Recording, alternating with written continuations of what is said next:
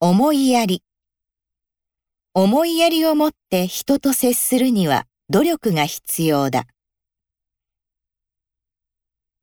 恩。自分自身が受けた恩に報いる行いをすることが大切だ。温厚。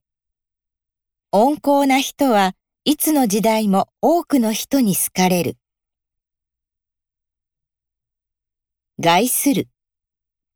そっけないメールだと相手の心象を害してしまう。会話。上質な会話は豊かな人生のエッセンスになる。関わり。他人との関わりから逃げ続けるわけにもいかない。書く。慎重さを書いていて何事もすぐに信じてしまう。賢い。本当に賢い人は常に謙虚な姿勢で相手と接する。勝手。彼は勝手な行動が多く、周囲の人たちは迷惑している。かわす。挨拶の際に言葉に加え、ハグやキスを交わす人もいる。関係。最近友人と喧嘩をして関係がギクシャクしている。感激。恩師からお褒めの言葉をいただき感激した。感謝。応援してくれる両親には感謝の気持ちでいっぱいだ。感受性。彼女は感受性が豊かで他人に感情移入しやすい。感情。人から受ける感情は心に深く刻まれやすい。感情的。感情的な性格で激しく怒ったり泣いたりする。感じる。誰かと心がつながったと感じると、喜びを感じる。関心。子供の目を見張るような成長に感心させられる。間接的。好きだという気持ちを相手に間接的に伝える。気軽。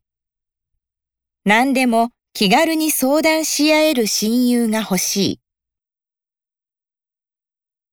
気配り。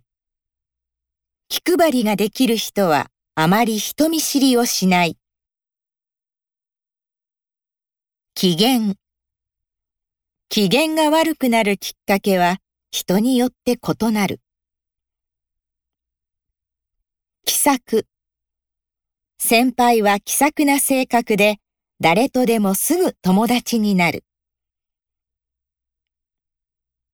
傷。心の傷を放置すると身体にも影響を及ぼす。傷つける。会話の中の何気ない一言が相手を傷つけることもある。絆。困難を乗り越えて二人の絆はより固くなった。期待。両親からの過剰な期待は子供には大きな負担になる。起伏。小さなことに一喜一憂し、感情の起伏の幅が激しい。客観的。メタ認知とは、自己の認知活動を客観的に捉えることだ。ギャップ。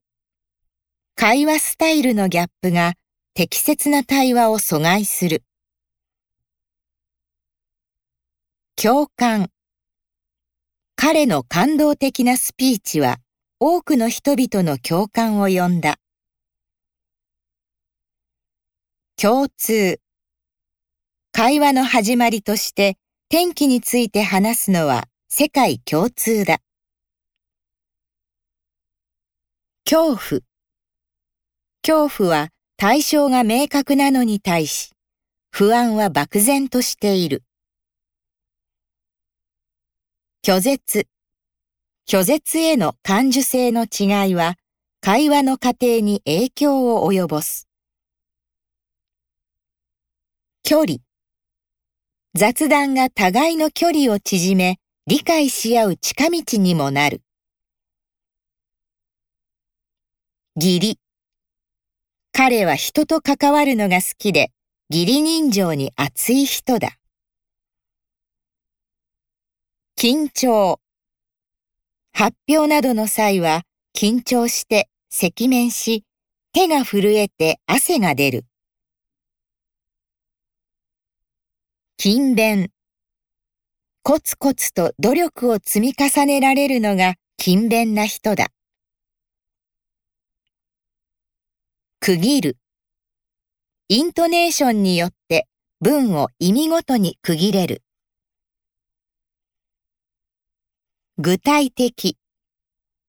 具体的な数字を挙げて説明すると話は伝わりやすい。口コミ。口コミはネットの発達で影響力が大きくなった。苦痛。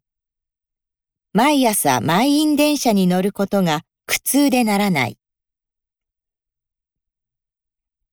くっつく。人間関係はくっついたり離れたりを繰り返すものだ。悔やむ。過去を悔やんでも仕方ないことは頭では理解できる。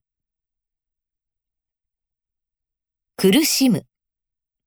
自分の思いと現実との間のギャップに苦しむ。敬意。年齢に関係なく相手に敬意を持って接する。敬語。敬語が使えないと社会的評価を落としかねない。血縁。小さい頃から家族や親戚などの血縁を大切にしてきた。嫌悪。他者への嫌悪の感情は、時に自己嫌悪の投影である。謙虚。謙虚さは日本人が持つべき美徳ともされている。